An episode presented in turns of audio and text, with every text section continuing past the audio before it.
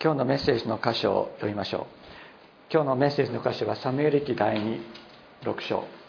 サムエル記第2 6章。旧約聖書の533ページ。旧約聖書533ページ。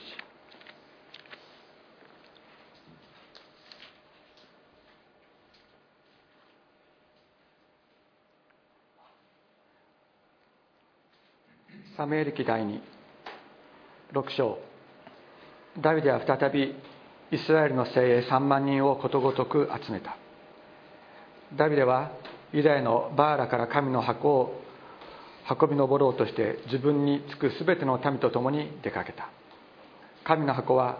ケルビムの上に座しておられる万軍の主の名で呼ばれている。彼らは神の箱を新しい車に乗せて丘の上にあるアミナダブの家から運び出した。アミナダブの子ウザとアフヨが新しい車を御していた。丘の上にあるアミナダブの家からそれを神の箱と共に運び出した時アフヨは箱の前を歩いていた。ダビデとイスラエルの前科は歌を歌い盾ごと琴タンバリンカスタネットシンバルを鳴らして主の前で力の限り喜びを踊った。こうして彼らがナコンの内場まで来た時ウザは神の箱に手を伸ばしてそれを押さえた。牛がそれをひっくり返そうにひっくり返しそうになったからである。すると主の怒りがウザに向かって燃え上がり神はその不敬の罪のために彼をその場で撃たれたので彼は神の箱の傍らのその場で死んだ。ダビデの心は激した。ウザによる割り込みに主が怒りを発せられたからである。それでその場所はペレツウザと呼ばれた。今日もそうである。その日ダビデは主を恐れていった。主の箱を私のところにお迎えすることはできない。ダビデは主の箱を彼らの彼のところダビデの町に移したくなかったのでガテ人オベデエドムの家にそれを回した。こうして主の箱はガテ人オベデエドムの家に3ヶ月とどまった。主はオベデエドムと彼の前科を祝福された。主が神の箱のことでオベデエドムの家と彼に属する全てのものを祝福されたということがダビデ王に知らされた。そこでダビデは言って喜びを持って神の箱をオベデエドムの家からダビデの町へ運び登った。死の箱を担ぐ者たちが六歩進んだ時ダビデは肥えた牛を生贄として捧げた。ダビデは死の前で力の限り踊った。ダビデは天布のエポデをまとっていた。ダビデと死の、うん、イスラエルの前科は歓声を上げ角笛を鳴らして死の箱を運び登った。死の箱はダビデの町に入った。サウルの娘ミカルは窓から見下ろしダビデ王が死の前で跳ねたり踊ったりしているのを見て心の中で彼を蔑んだ。こうして彼らは死の箱を運び込みダビデがそのために張った天幕の真ん中の場所に安置した。それからダビデは死の前に全焼の生贄と和解の生贄を捧げた。ダビデは全焼の生贄と和解の生贄を捧げ終えてから万軍の主の皆によって民を祝福した。そして民全部イスラエルの群衆全部に男にも女にもそれぞれ和型のパン1個夏見足の菓子1個干しぶどうの菓子1個を分け与えた。こうして民は皆それぞれ自分の家に帰った。ダビデが自分の家族を祝福するために戻るとサウルの娘ミカルがダビデを迎えに出てきていった。イスラエルの王は今日本当に威厳がございましたね。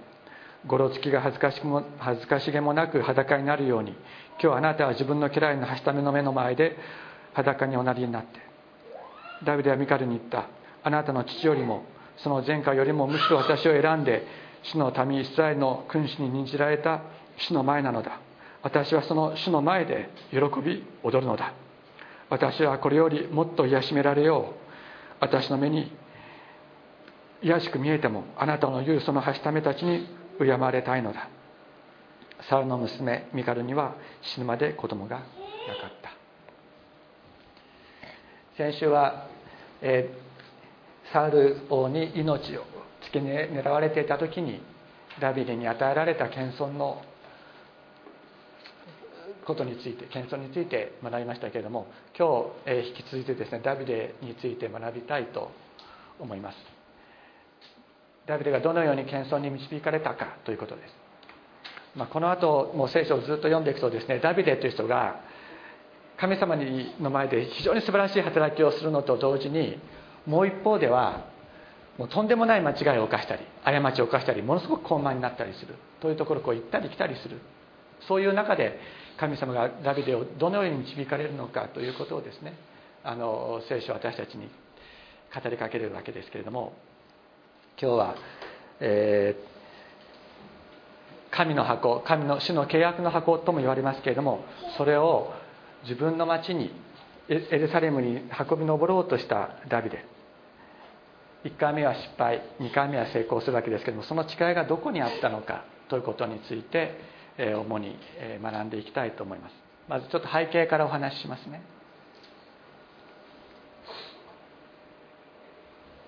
えー、神の箱っていうのは何かというと出エジプトイスラエルの人々がエジプトで奴隷にされていた。それが、えー、モーセによって、えー、解放導かれてですねこうエジプトから脱出する。その時にシナ、えー、ホレブの山で神様から10回の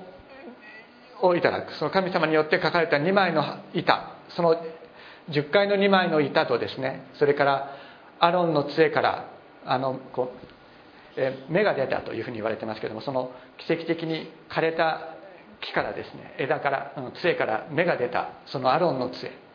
そしてマナーの入った壺が、えー、アカシア材で作ったですね箱にこう入れられて、まあ、これは全部こう金箔で貼られてるわけです。そして、え、その上にはですね、え、ケルビムと言われるもの、が、え、置かれている、まあ、これはあの神の箱っていうのはもう現存しませんので聖書の言葉をもとにですねこう想像するしかないわけですけども、まあ、このように輪っかに、えー、箱の四隅に輪っかがついてましてそれに、えー、棒を刺してこう担いでこう持ち運びをするということにこう決められているでこの持ち運びをする人たちというのはレビ人の中のコハテ族の人たちでなければいけないということもこう決められていたのです。誰でもこれをやって誰がやってもいいということではないというそのようにこう、えー、決められていたものです。でこの主の箱神の箱というのは何かというと主の臨在を象徴するものであって礼拝の中心にそれは置かれていたということであります。このことについては後でまた、え、詳しくお話をします。でこの神の箱出エジプトの時からイスラエルのイスラエル民族十二部族の統合の象徴でありまた礼拝をする時になくてはならないこの主の箱。これがですねなんと、えー、紀元前1067年ペリシテとの戦いにおいて奪われてしまうということが起こってしまうわけです。約400年にわたってイスラエルの中心にあったこの神の箱がペリシテとの戦いで奪われてしまう。でなんで奪われたかというと当時当時エリという祭司のもとで、えー、イスラエルは治められていたんですけどもイスラエルが劣勢になった。そうするとエリの息子たちは神の箱を持っていけば神様がやっつけてくれるから神の箱を持ってきゃいいってことになって言って勝手に神の箱を持ち出していくわけです。でそうすると最初ペリシテはですね神イスラエルの神がやってきたっていうんでこれはもう大変なことになったって言って恐れるわけですけどもそんなことはなかったわけ。神の箱を持ち出せば勝てるっていうような短絡的な考え方によって持っていったけれども神の箱っていうのは礼拝のために存在するのであって人間の都合のために存在するわけじゃない。そこを全く理解しないこのエリの息子たちによって持ち出されてイスラエルも乾杯するんです。そしてエリの息子たちもそこで死にペリシによって殺され神の箱は奪われてしまうということがありました。そしてペリシテはですねあペリシテについてちょっと説明しますとこのペリシテというのはあのもともと、えー、エーゲ海の方アクレテテあのとかですねあのエーゲ海の方にいた民族でそしてイスラエルのあの地中海沿岸の方に植民地を作っていたわけです。寒かったらちょっと消してくださっていいですよ。はい。でそしてかもう戦利品ですからそれぞれのそのペリシテたちペリシテの人たちは、えー、その神の箱を戦利品として自分たちの町に置いた。ところがですね町がその神の箱が置かれた町にこう災いがやってくる。ということがあってこの町には置いとけない。じゃあ他の町に持っていこうということで次々にこう、えー、ペリシテの町の神の箱はこう置かれていくわけですけれどもその町々で、えー、災いが起こるでペリシテの人たちはこれはもうかなわんということで神の箱を置いといたんじゃ自分たちがどうなってしまうかわからないということで7ヶ月後にですね、えー、荷車を引いたことがない2頭の目牛に荷車を引かせてその荷車の上に神の箱を置いて行くがままにさせるわけなんですね。そうすると、えー、ここにですねベーツシェメシというところがあるんですけれどもここは地中海。これがえー、司会ですね。でここが後の、え、エルサレムエルサレムの辺りになります。で、まあ、ペリシテの植民地っていうのはこう大きかったわけですけども、まあ、どの場所からは分かりませんけども、えー、ここここに、えー、ベーツシェメシというところがあります。でここまで牛がですねどこにも行かずにここにやってきた。そしてイスラエルの人たちはそれをえー、受け取ってそしてキリキリアテエアリムというところにある、えー、アミナダブの家に安置するということになるわけなんです。ですぐにですねあの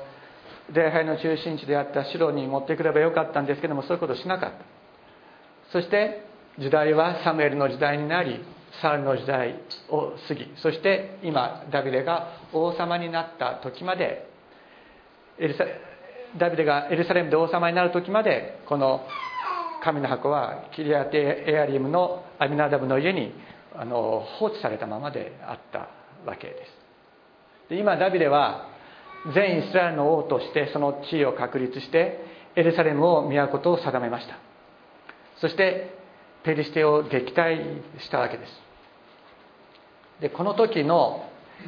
これがそのダビデ時代のイスラエルとペリシテの関係なんですけど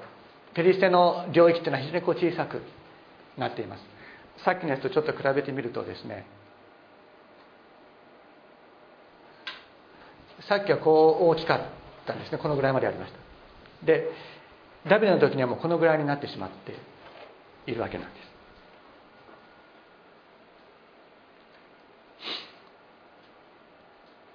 そしてダビデは神の箱をダビデの町自分の町自分の町に神の箱をももあの持っていきたい持っていきたいと思っていた。で1回目はもう失敗するわけですけども2回目は成功する。その違いは何だったのか。聖書はそのことを私たちに非常に重要なことを教えています。同じことをですねこう記録してある聖書の箇所に歴代史の第2の13章という場所があります。そこを読むとこういうことが書かれている。このさっき読んだ、えー、サムエル記の第2の6章にはダビデは再びイスラエルの精3万人を集めたと書いてありますけれどもその背景がもう少し歴代史の方には詳しく書いてある。で何て書いてあるかというとダビデは千人隊の長長。百人隊の長たち全ての隊長と合議しイスラエルの全改宗に向かっていった。もしもこのことがあなた方によく私たちの神主の身胸にか身胸から出たことならイスラエル全土に残っている私たちの同胞に一斉に死者を送ろう。彼らのうちには放牧地のある町々の祭司やレビ人もいる。彼らは私たちのもとに集めよう。彼らの私たちの神の箱を私たちのもとに持ち帰ろう。私たちはサウルの時代にはこれを顧みなかったから。サウルの時代には顧みなかったこの神の箱を自分たちの都に持ち持って上がろうというわけです。ところがダビデが相談した相手誰だったか全員軍人なんです。全員軍人なんです。千人隊の長百人隊の長たちにこう相談をした。で神様の身旨は二の次もしこのことがあなた方によく人間的によければですよ。もしあなた方によくこれが第一。そして私たちの神の主の身旨に身旨から出たことならと言いながらですね神様の身旨を全然求め実は求めてない。祭司たちやそのその宗教的な指導者たちにこのことを相談したとは全く書いてない。預言者たちに聞いたとも書いてない。もうとにかく軍人の都合でこう決めようとしたわけです。そして神神様の身旨はないがしろにしていました。でダビデはどういうところに思いがあったかというと彼は全イスラエルを統一した。そして政治的な王としての立場を彼は確立しました。そしてペリシテを撃退して軍事的な王としての力もこれ確立するわけです。そして今神の箱を自分の町に持っては登って今度は宗教的な王としてイスラエルの上にこう君臨しようというのが彼の思いであったわけです。つまり今ここでダビデがダビデは何をしようとしてるかというと自分の高慢の思いを満たすために神の箱を利用しようとしたわけなんです。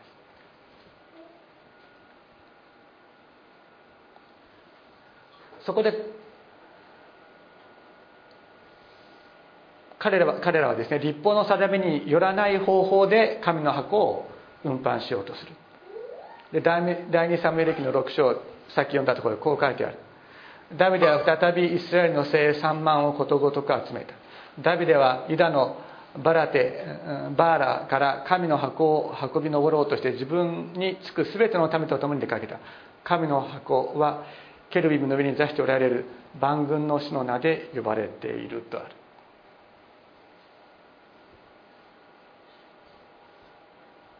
で彼らは神の箱を新しい車に乗せて丘の上にあるアビナダブの家から運び出した。アビナダブの子ウザとアフヨが新しい車を御していた。丘の上にあるアビナダブの家からそれを神の箱と共に運び出した時アフヨは神の、うん、アフヨは箱の前を歩いていた。ダビデとイスラエルの前歌を歌う歌い盾ごとことタンバリンカスタネットシンバルを鳴らして主の前で力の限り喜び踊ったとあります。でここに出てくる人たちはどういう人たちが出ているかというとダビデ王ですね。それから3万の聖部隊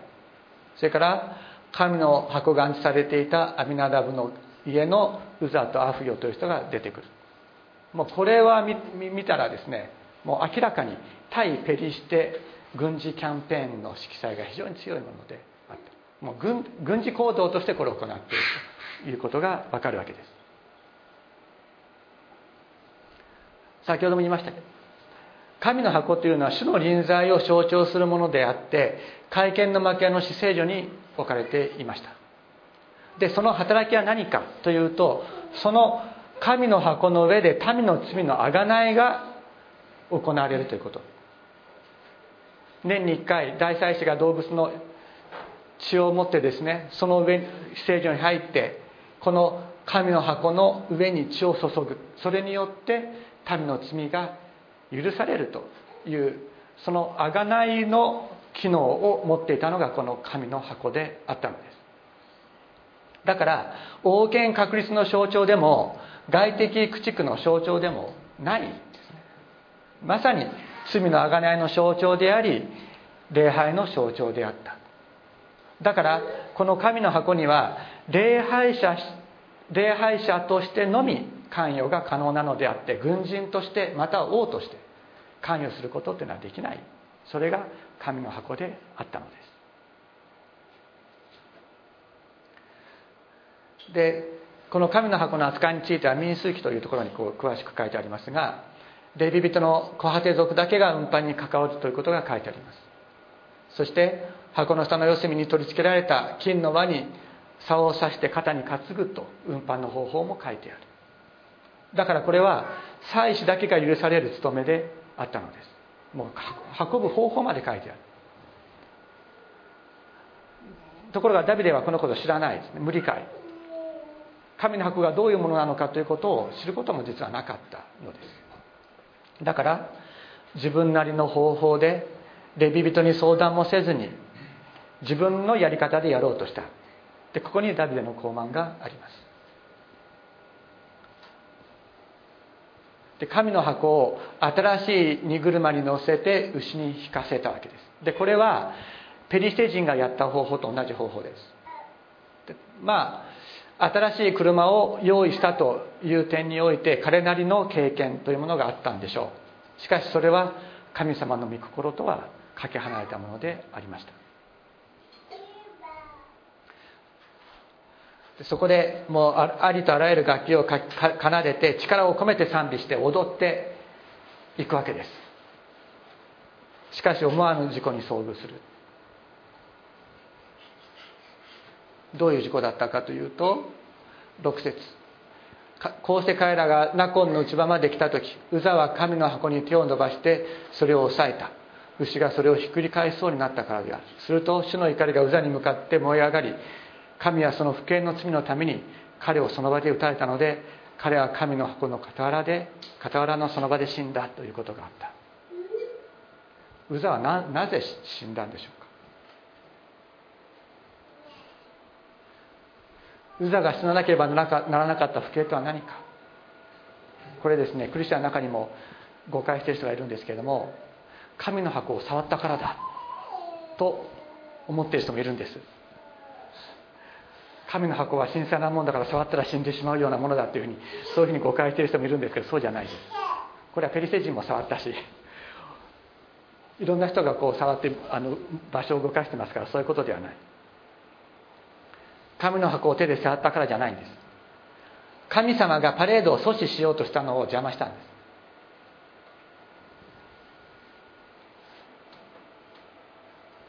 神様が牛をよろめかせた。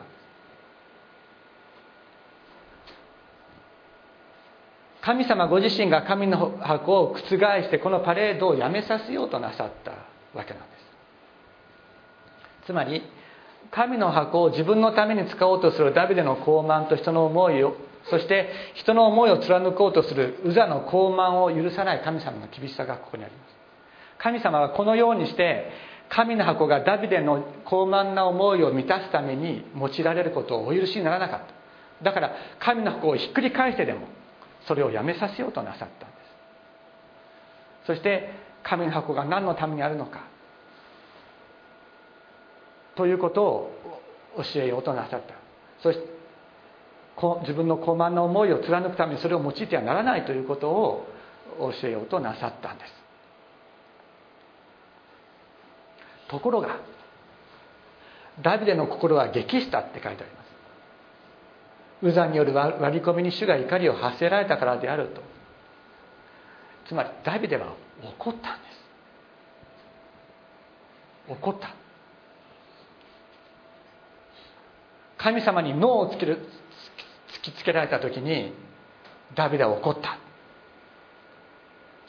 神の箱が自分に災いをもたらすと彼は考えるわけです。これはもう間接的にですね神様に対する怒りなんです。自分の思いがこう貫けない。その時に神様に対する間接的にですけども神様に対する怒りというものが出てきて神様に対する不信ですこれがダビデの中からこう出てきた。これはもう高慢の特徴です。どんなに宗教的に一生懸命やっていても神様に脳を突きつけられた時に怒ってしまう。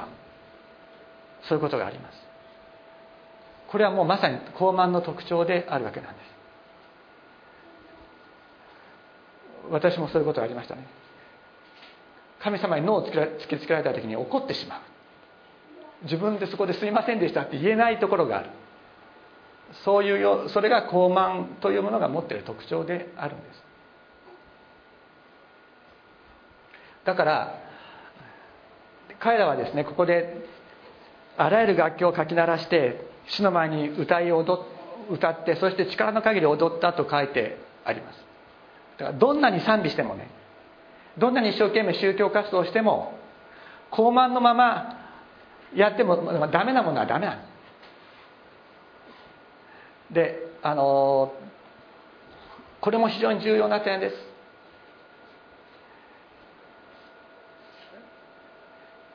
まあ、礼拝の中で賛美を歌います。で賛美こそが礼拝で最も大切だと考える人たちもいるんです。中には。そして賛美をするためにいろんな機材を揃えてあの人数が多くなればそれは必要だと思いますけれどもいろんな機材を揃えてそして賛美こそが全てに勝ると。なぜならばイスラエルイスラエルの神は賛美の中に住まわれるというふうに聖書に書いてあるから賛美一生懸命やらなきゃいけないっていうふうにこう考える人もいるけれどもそれは嘘です。ダビデたちは力の限り歌賛美して力の限り踊った。だけど高慢のままやってもどんなに賛美してもどんなに神様の前に踊ってもダメなものはダメ。それを聖書ははっきり言ってる。そして彼は神の箱を自分のダビデの町に携え上ることを好まず神の箱に関わりたくないと思ってそれをガテ人のオベデエドムに押し付けるわけです。お前のところで預かっとけ。っていうふうに。すると11節こうして主の箱はガテ人オベデエドムの家に3ヶ月とどまった。死はオベデエドムとその前科を祝福されたとある。ここに神様の恵みがあるんですね。主はオベデエドムと彼の前科を祝福された。神の箱が置いてあるところを神様は本当に祝福されたんです。するとダビデはここで心砕かれる。神の箱が悪いんじゃなかったんだ。神言わんや神様が悪いんでもない。悪いのは自分だったと彼はここで悟る。そしてウザが死ななければならなかったような間違い。それは自分の過ち自分の罪のためにウザが死ななければいけないような事柄が起こったということを彼は認めざるを得なくなったわけです。そこにあったのはオベデドムを祝福された神様の恵みです。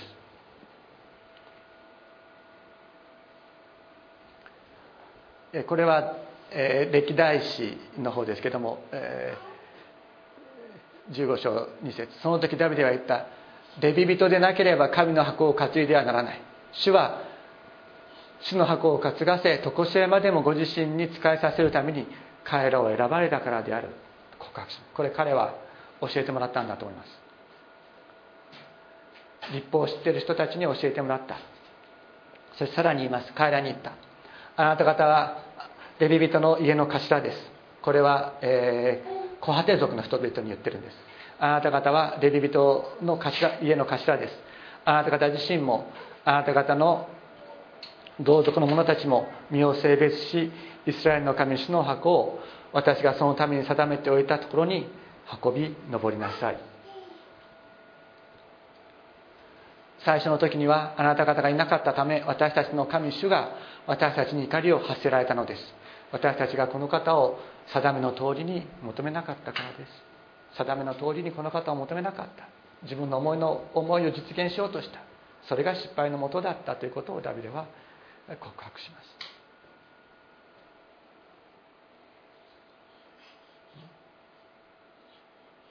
そして彼はこのように告白した後礼拝者として行列に参加することになります。彼を礼拝者として謙遜に導いたのは何だったか。それはオベレエドムに示された神様のあふれる祝福でありました。またそのような失敗高慢な高慢の罪の失敗を犯したダビデを許す神様の恵みであったのです。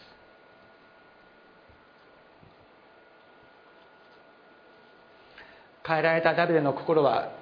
今日読んだ聖書の何箇所かに現れています。まず13節。死の箱を担ぐ者たちが6歩進んだ時ダビデは超えた牛を生贄として捧げた。6歩進んだ時。なぜ 6, 歩なんでしょうか。6っていうのは6は7-1ですね。で7っていうのは聖書の中では完全数。で6っていうのは人間の不完全さを表すと言われています。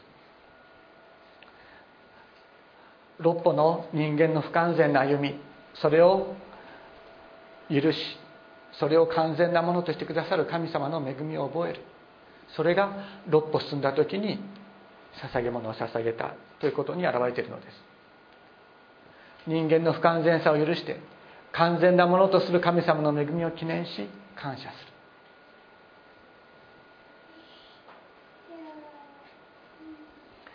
ダビデは死の前で力の限り踊った。ダビデはアマルノのエポデをまとっていたとあります。この時ダビデがまとっていたのは、えー祭えー祭司のものとは同じものではありませんでしたけれども祭司の衣装と言われるエポデでした。彼は鎧を脱いで往復を脱いでそして礼拝者としてこの行列に参加したのでありました。そしてそこに表された主の恵みがあります。こちらの方は、えー歴代史の方ですが神が主の契約の箱を担ぐレビ人を助けられた時彼らは7頭の牛お牛と7頭のお羊を生贄として捧げたとあります。神の箱を担ぐことぐらい誰でもできると思思うでしょうか？本当に神様がそこに臨在してくださる。そこで神様の御用をする。ということは誰も人間の力で行うことはできない。のです。このような私は小さい集まりですけども礼拝の働きをするということもそうです。自分の力で行うことは本当にできない。神様の助けが神様の恵み神様の助けがあればこそできる働きそれがあるのです。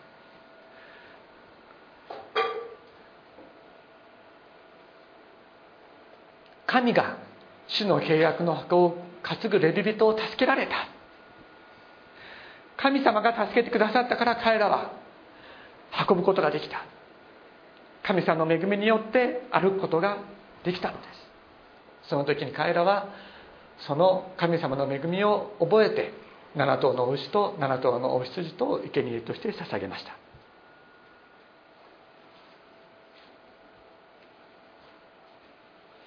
そしてそこに満ち溢れた喜びと感謝があります。ダビデとイスラエルの家はこぞって喜びの叫びを上げその笛を吹き鳴らして主の箱を運び上げた。ダビデは自分が王であることを忘れるほどに喜び踊りました。自分が王様であるってことも忘れちゃ忘れるほど喜んだんです。ダビデ今日一緒にご聖書を読みましたけれども詩篇の16編ダビデの歌です。主の見舞いには満ち溢れる喜びがある。と彼は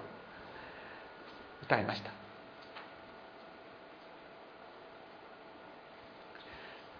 ところがですねあのミカルっていうのはこれダビ前王のサウルの娘でダビデが与えられた妻です。戦王から与えられた娘だったんですけど置き先です。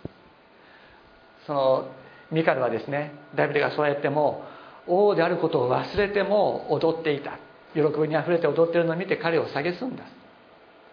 そしてダビデがイスラエルの全ての者たちを祝福してプレゼントを分け与えそして自分の家族を祝福するために帰ってきた時にですね皮肉を言うんですね。今日はイスラエルの王様は本当に威厳が終わりでした。あんな恥ずかしいことをしてというふうにこう言うわけです。あなた王様なのに何てことしてくれたのっていうことを言ったわけですね。しかしダビダビデは言うんです。あなたの父よりもその前科よりもむしろ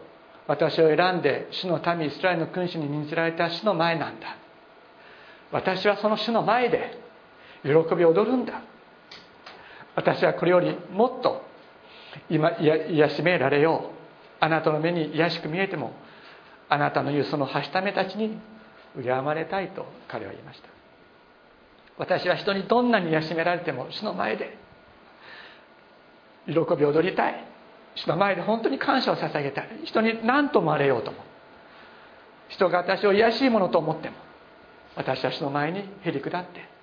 主の前に喜び踊る。これがダビデの告白でありました。低められ癒しめられる時。しかしそこに満ち溢れる主の喜びがある。これはこれをダビデは本当に経験したのです。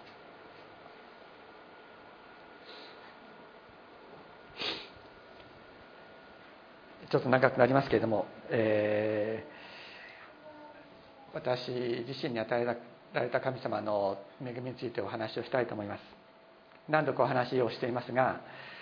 私はこのキリストの平和協会を始める前 MACF という関根和夫先生が主催する教会に行っておりました。でその前には、えー、自宅で、えー、教会をしていました。でその前には、え、佐倉市にある教会に数年間集っていましたけれども私はその、えー、佐倉市の、えー、教会で、えーまあ、牧師の一人に任職されましてそして、まあ、牧師が辞任をしたことを受けて、まあ、教会が分裂してそして私は自分の家で、え、牧師として礼拝を始めました。しかしあの、自分がどうしたいかっていうことがですねもうとにかくもう前面に出てて神様がどうなさりたいのかということよりもまた集ってくださってる方々がどんなに私を支えてくださってるかということよりも自分がどういうふうに教会をしたいのかということがもう非常に強かったです。さっきも言いましたけど賛美を一生懸命やりたいっていう気持ちもあった。でもダメなものはダメ。どんなに賛美一生懸命やってもダメなものはダメですね。で私はあの大学の中で学生たちに一生懸命伝道してましてそしてその時その年のクリスマスには何回かクリスマスの礼拝あの集会をしたんですけども全部で80人ぐらい集めたりもしました。そして大学の仕事も一生懸命やって元気の出る聖その頃はまだ元気の出る聖書の言葉じゃなくて個人的に配信する今日の聖書っていうんでしたけども毎日それを配信しててそしてもう1週間のうち20時間ぐらい聖書の勉強のために時間を使ってそしてもうメッセージを準備してもう本当に頑張ってたと思います。そしてカルト教会からああのカルト宗教に捕まってしまっていた大学生を救出したりとかですねそういうようなこともやってたりしてまして、まあ、このまま頑張っていけば、まあ、人数も増えていくだろうし、えーまあ、なんとかなるんじゃないかなとかと思ってましたけど。しかし私は自分の一番近くで自分を支えてくれていてそして本当に心を砕いていた自分の家族とそして毎週私の話を聞きに来てくれる人たちを大切にしなかった。私は学生の方ばっかり見てた。そして自分の内側にある汚れであるとか罪とかそれはもうほったらかしにしてとにかく伝道が成功すればいいということしか考えてなかったでそんな状況ですから私は1年間1年経った時に教会を続けることはできなくなりました。一方では学生たちがに伝道するということが進んではいたんです。しかし私は教会を続けることはできなくなりました。神様がストップをかけになったからです。私の小さい時からの夢はそれは大学の教授になることではありませんでした。私は伝道者になりたかった。牧師になりたかった。それが私の小さい時からの夢でした。で大学の教師になるっていうのもその過程において、まあ、そのようにたどってきたという理解をしていましたから自分が最もこのことのために自分の人生を使いたいと思っていたその伝道が自分にはできないというそういう現実を突きつけられた時私はもう本当にこう落胆しました。落胆しただけじゃなくて私はダビデと同じように怒りました。しかしそしてですね私は、え、声にしていたこの間もあの行きましたけども小田原の城山教会のですね関根弘樹先生のところに相談に行きました。で実はこうこうこうこういうことであの教会を閉じることにしました。そしたら、まあ、ひろき先生が私の兄が関根和夫先生ですけども東京で活動している。そして彼は、まあ、あの単立の無所属の教会をやってるんだけども、まあ、兄のところに行ってみませんか？って働きの場が与えられますよとかってこう言ってくれたんです。それで私はもう他の教会に行く他の教会をですねこう探す気力もなくまた自分自身について誰かにこう説明をするというようなそういうもう思いもなくですねもう広木先生に言われたので関根先生に会いに行こうかと思って関根先生に会いに行きました。でまあその日はたまたま教会の引っ越しがあって話ができなかったので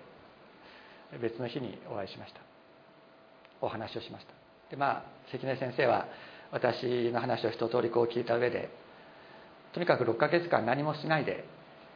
6ヶ月間ただ礼拝に来て礼拝を楽しんでくださいとおっしゃってくださいました。で MACF という教会は、ま会員制を取ってないので、まあ、あの来たい人だけが来る。で来たくない人は来ないっていうそういう、ま、教会です。それでとにかく6ヶ月間ただ来いって言われたから6ヶ月間ただ行ってました。ところが3ヶ月経った時にですね榎木さん、えー、と MACF もそろそろ牧会チームっていうのを作りたいから榎木さんもその中に加わってくれってこう言われたんです。で私は「でも先生まだ3ヶ月しか経ってませんし 6ヶ月経ってませんから」って言ってお断りしたんですね。でところがその頃から関根先生とあのもう一人 MACF には平塚先生という私と、まあ、年の近い牧師がいましたけれどもその関根先生と平塚先生は私をもうしきりにですねこう食事に誘うんですね。食事に誘ってそして一緒にこの働きをやろうって言って声をかけてくださる。で私はもうあのやる気はなかった本当にやる気なかったんです。やりたいと思わなかった。それところが、まあ、関根先生がおっしゃるんです。榎木さんは伝道の働きをストップしなければならなかったかもしれない。だけど今も続けて聖書の言葉を毎日配信してますよね。それは榎木さんの中に神様の火があってそして黙ってることができないから続け続けてるんじゃないですか。っておっしゃってくださった。そして平塚先生も関根先生は非常にメッセージに関しては厳しい人で、えー、よほど信頼している人じゃなかったら自分の教会でメッセージをさせたりはしない。ということでした。で関根先生が榎木さんに一緒にやろうっていうことは信頼してるってことだよ。一緒にやりましょうって言ってもう何度も何度も声をかけて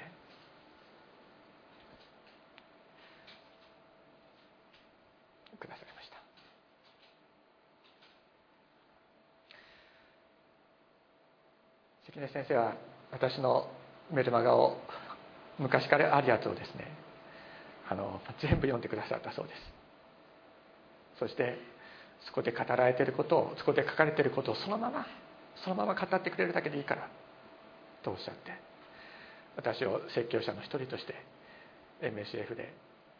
MSF にこう招き入れてくださった。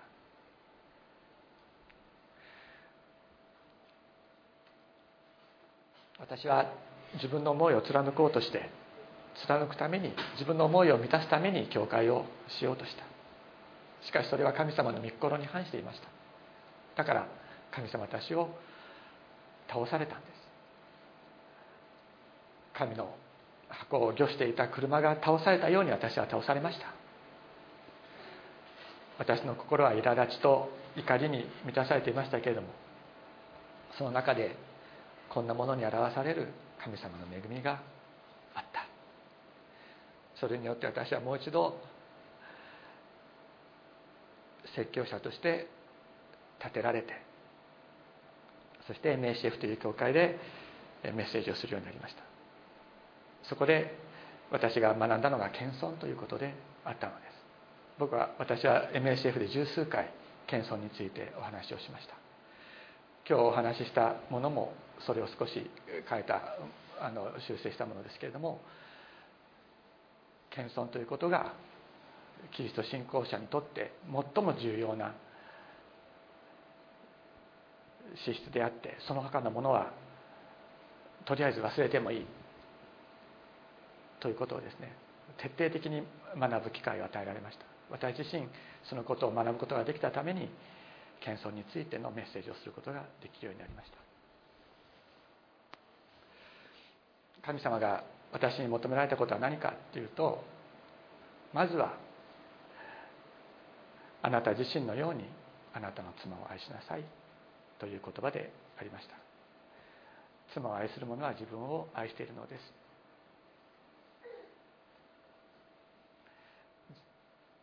それぞれ夫は自分の妻を自分の体のように愛さなければならないというエペソビテの手紙の言葉です。それがそれを本当に自分が本気になって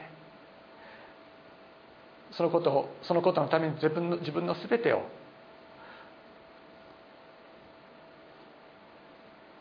使おうというそのように思えるようになった時に主は私にもう一度メッセージを語りなさいと。お話。を招いてくださったのでありました。このダビデの出来事を読む時に私は本当に聖書の言葉に従って歩むことの尊さそのことの確実さということを改めて思わされますこのようにしてダビデも導かれましたけども私も同じように導かれました。まだまだ自分の思いっていうのがもうすぐに出てくるんです私。しかしそういう中でこういう学びをさせていただいたことが私の人生を本当にこう導いていると思うんですね。これからもどうぞ皆さんよろしくお願いしたいと思います。お祈りをしましょう。天のお父様。ダビデに示されたあなたの恵みそれは本当に厳しいものでありましたけれどもまた慈しみにあふれるものでありました。同じように主あなたが私に与えられた恵みは一方では非常に厳しいものでありました。あなたは妥協なさいませんでした。しかしもう一方で倒れたものを生かすあなたの豊かな恵みがありました。その恵みの中に低いものとして謙遜なものとして歩むことを教えられたことを心から感謝いたします。主イエス様あなたを見上げる私たち一人一人自分の思いを貫きたいと思うそういう誘惑誘惑が毎日毎日ありますけれどもその中にあってあなたの身思いを求めつつ低くなって謙遜なものとなってあなたを見上げるものであることができるよう私たち一人一人をお導きください。感謝して尊いイエス様のお名前によってお祈りいたします。アメン。